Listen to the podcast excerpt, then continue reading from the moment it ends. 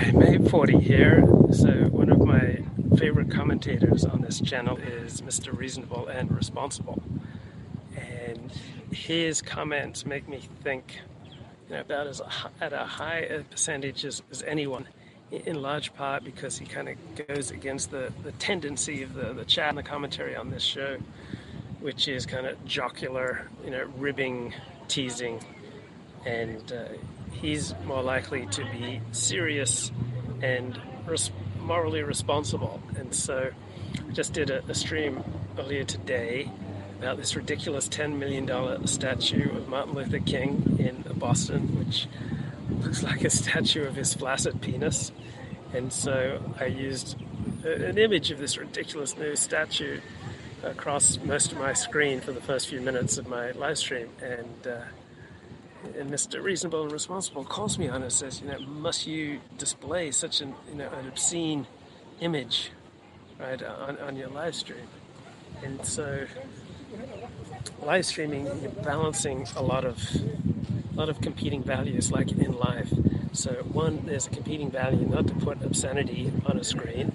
Number two, you know, don't put something sexually provocative on a show don't put a stumbling block before the blind, to, to quote from the Torah. So that's that's certainly a value. Another value is to put a picture of what you're talking about. So given that my, my audience is you know overwhelmingly hetero, you know, putting putting a picture of this uh, ridiculous Martin Luther King statue in, in Boston uh, seems like a good call. But uh, yeah, there, there are competing values. So on the one hand, you want you know, live streams to be as off the cuff and easy and relaxed as possible. So if you, you know, search for tips on how to be a good live streamer, they, they talk to you about you know, just saying virtually anything that comes into your mind. You want that, that stream of consciousness operating. That, that's what makes the most compelling show. Now, on the other hand, that, that also militates against saying things that are reasonable and, and responsible. So do we do we try to live a life that uh, you know absolutely minimizes the chances of doing harm to other people, or are there other values such as the entertainment value of showing this ridiculous Martin Luther King statue, or the truth value of showing people what you know what all the hubbub's about, bub? So yeah, I like like Mr. Reasonable and Responsible's challenges. And so I often you know, keep him in mind when I'm making decisions on how to conduct a, a live stream. So I want to do a live stream that contains spontaneity, that is realistic, that is a stream of consciousness, that also contains something that's thought provoking and considered and reasonable and responsible and uh, if it's going to affect people, I'd prefer it to affect them positively or n- no effect whatsoever. On the other hand, you can then sanitize what you're doing to such a degree that it loses its power. So you've got uh, competing values here, right? It's not like the most sanitized antiseptic live stream is the best, and on the other hand, the, the, the, wildest, you know, least censored live stream, not necessarily the best either. So there was a question that I got about, about a relationship. So anyway, Mr. Reasonable Responsible says, do you have to choose that indecent image as the frozen screenshot for a stream? Well, it was. Come on, tell me that that Martin Luther King statue in Boston that cost $10 million is not ridiculous. Uh, other comments here.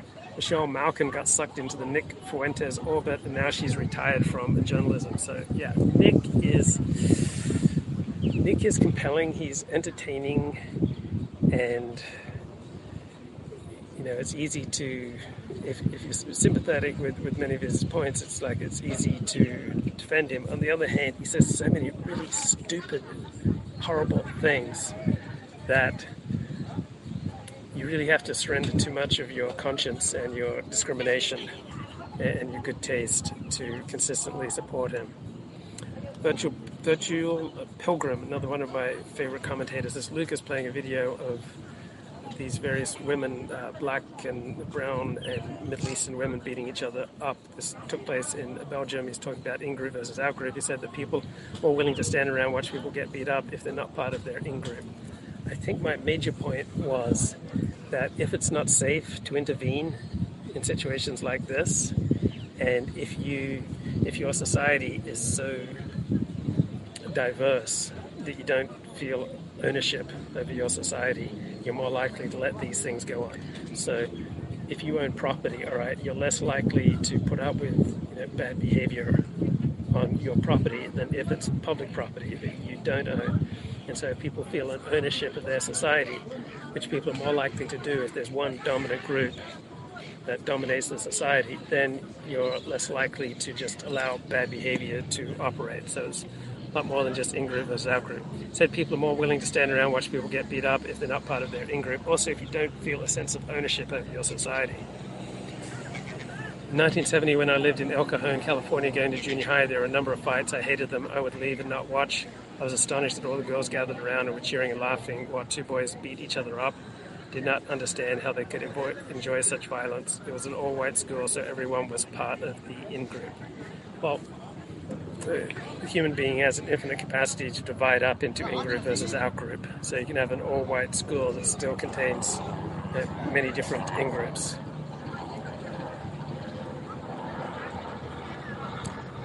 All right, uh, here's another question. Hey, Luke, I was in a three year relationship with a mentally unstable girl who I changed to be a much healthier and stronger person over the time period. I ended the relationship as I began to question whether her mental instability, as well as a general lack of critical thinking, would pass on to my children. Think of her daily. I was just wondering whether you thought I made the right decision. She tried to kill herself at age 15. She has cuts all over her arms and legs. Thanks. Okay. This, first of all, I need to be humble here. I've never been able to sustain a relationship longer than a year, and I'm a 56 year old man.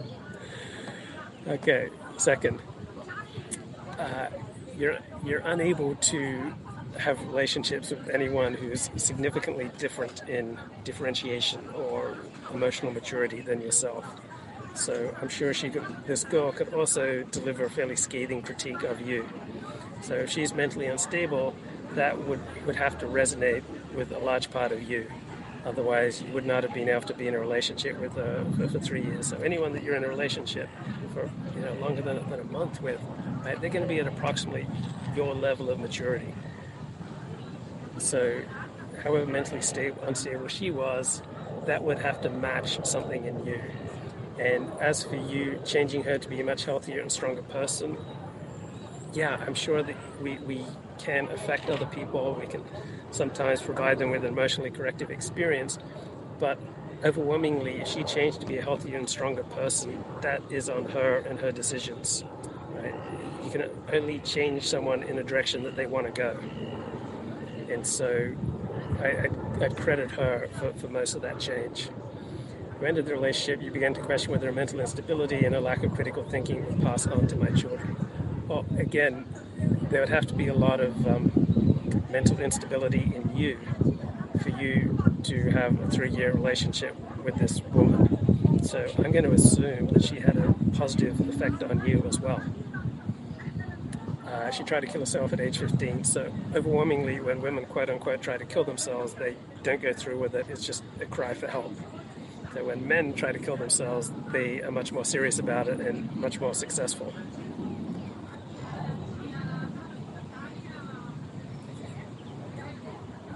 Okay, Wall Street Journal article here, and the inspiration for this stream. The tragic mind. Wars fought when tyranny risked chaos and bloodshed. The tragedians of ancient Greece captured the cruel trade-offs of noble ends pursued in an imperfect world. So, Robert Kaplan has written more than a dozen books on geopolitics, history, international relations, and defense policy. And this relates to that relationship question and the question of did I have to show that that uh, indecent image to start my li- last live stream on Martin Luther King Day. So, Robert Kaplan's perhaps best known book is Balkan Ghosts, 1993, where he made his name as a far sighted American observer of ethnic conflict in distant places. So The Tragic Mind is his 21st book and is one that he's written as an act of self-flagellation. So you can't trust things that people say about themselves. You can't trust things that people say about other people. Right? People rarely say what they mean, rarely mean what they say. You have to understand everything critically, place it in context, you know, figure out what are the incentives, and get multiple sources of information. So he visited Saddam Hussein's Iraq in 1986, and it proved for him more terrifying than anything he'd experienced before. He saw Iraq as one vast prison yard lit by high wattage lamps. So, in the wake of 9 11, his mind scarred by Saddam Hussein, he quick to support the Iraq War, despite his worries about what would befall the country in the post Saddam era. And then he says, The clinical depression I suffered for years afterward because of my mistake about the Iraq War led me to write this book. Okay, so his mistake in supporting the invasion of Iraq you know, was a very serious mistake. It did show really bad judgment. But I think one is taking oneself overly seriously if, you go into clinical depression for years afterward over something like this, right? The, the normal human reaction to this is this is an ex- exercise in excessive self-regard. I was a journalist who got too close to my story. It's interesting, Dennis Prager noted similar things about Iraq, but then came to the very opposite conclusion. So when Dennis Prager was traveling in the Middle East, he met an Iraqi He said, We Iraqis are the cruelest people in the world. And so Dennis did not support the 2003 invasion of Iraq because he was too concerned about the aftermath, the chaos. So in April 2004, Robert Kaplan embedded with US Marines during the First Battle of Fallujah and he changed his mind about the war. So he witnessed something far worse than even the worst of Iraq under Saddam, Saddam, the bloody anarchy of all against all that the prodigiously brutal Saddam had kept under a lid of tyranny. So he says that he failed his test as a realist on the greatest issue of our time, he then cites the medieval Persian philosopher Abu Hamid al Ghazali that a year of anarchy is worse than a hundred years of tyranny. And I would say it depends on the situation. Sometimes a year of anarchy is worse than a hundred years of tyranny. Sometimes a year of tyranny is worse than a hundred years of anarchy. Overall, I agree with the sentiment. I would usually prefer situations of tyranny than situations of anarchy. So I am on the right, and part of being on the right means your greatest fear is disorder, chaos.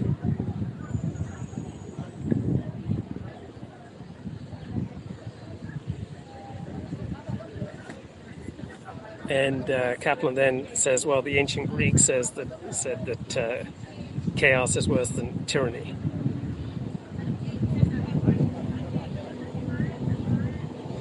So Kaplan says tragedy is about bravely trying to fix the world, but only within limits. Yeah, that's tragic sense of life. Makes sense.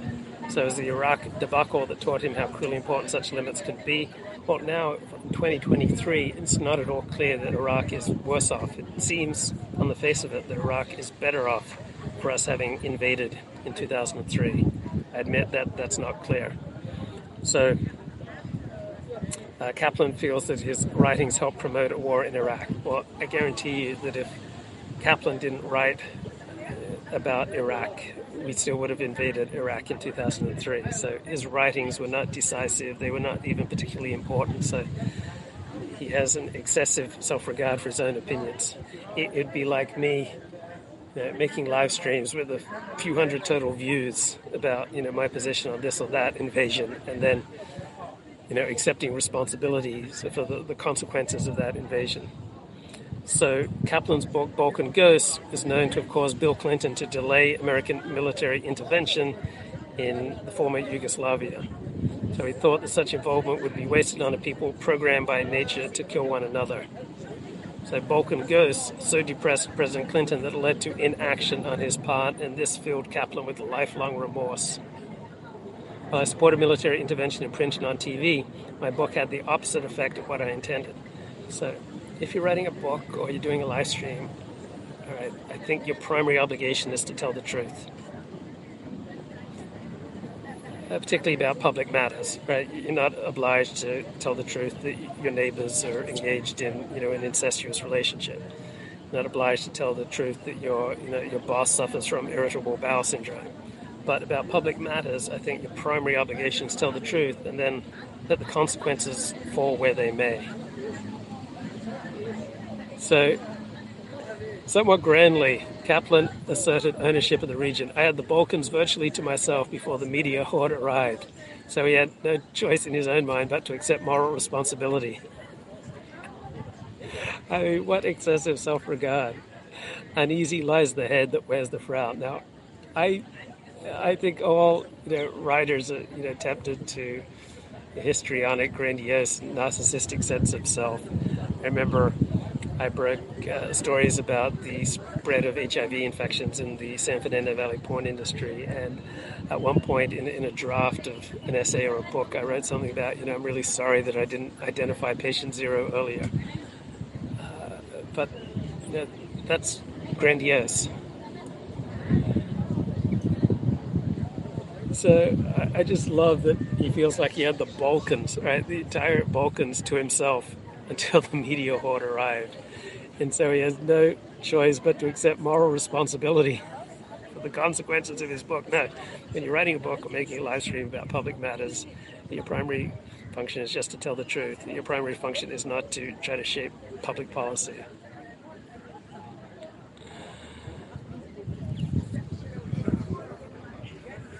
Okay, and then I read a good thing here in the Washington Post about laughter apparently you're 30 times more likely to laugh when you're around other people than when you're on your own. And that is my life experience. I remember watching this uh, Monty Python movie, The Meaning of Life. I saw it on my own in a empty theater, and I hardly laughed at all. And then I watched it with my brother and friends on, on VHS about a year later, and just laughed and laughed and laughed. So there are all sorts of mysteries that are only available to those in the dance. So this idea, according to a scientist who studies laughter, you're 30 times more likely to laugh when you're around other people than when you're on your own. I think there's really important, really important insights to, to be gleaned from that. You know, walking five miles is pretty effortless if you're doing it with people that you like. If you're doing it on your own, it's uh, a bit more challenging. So, laughter is a social phenomenon. Contagious laughter demonstrates affection and affiliation. Just being in the presence of people you expect to be funny will prime the laughter within you. So, laughter apparently lessens depression and anxiety, increases feelings of relaxation, improves cardiovascular health, releases endorphins that boost mood, and increase tolerance for pain, lowers stress levels, lowers your fight or flight response, so you feel better when you're laughing. Right? We are wired to mirror one another, so laughter spreads around a room just like a yawn. We tend to copy the behavior and laughter of others. Someone else starts laughing, and this sensory information is then converted to the same area of our brain. Laughter strengthens relationships. People naturally want to be around those who make them feel good the way that laughing does. Yeah, good people make you feel good, bad people make you feel bad. That's the best way to detect psychopaths, right? People who make you feel bad tend to be bad for you. People who make you feel good tend to be good for you. You're much more likely to catch a laugh from someone you know Laughter is a kind of a molecular building block of friendship. We crave the company of individuals who give us these good feelings. And apparently, great apes are documented uh, behaving similarly. So, laughter is a play signal in humans and many other animals.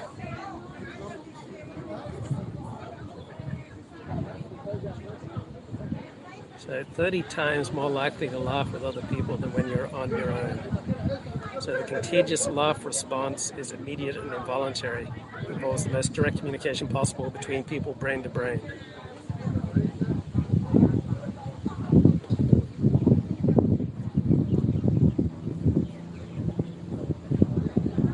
So babies apparently aren't born to do this. people learn to laugh contagiously eventually, but we don't know how or exactly when it begins. But I just love that insight that we're 30 times more likely to laugh when we're around other people than when we're on our own. Did you know that uh, it's scientifically been proven that sex is 30 times better when you do it with someone else than when you just do it on your own? I mean, going for a walk is know, five, five, ten times better when you do it with other people than when you're on your own. I remember in, in therapy, I tell my therapist uh, during a particularly lonely stretch of my life that I, I go to synagogue every morning in, in Dublin, and that was my most consistent you social interaction. So I'd go to synagogue for about 45 minutes to an hour every morning, and then the rest of the day I'd be on my own. And my therapist reminded me, hey, normal people spend you know six to eight to ten hours a day around other people. You may want to up that. So I was just sitting on a bench here in Coogee uh, looking out at the ocean and uh, just you know, struck up a conversation with a stranger. And uh, he'd lived in Boston, so we started talking about gridiron football, right? It's a wonderful way for two blokes who are strangers can uh, start to connect and to bond. Sports saving lives by bringing people together. Baruch Hashem. Bye bye.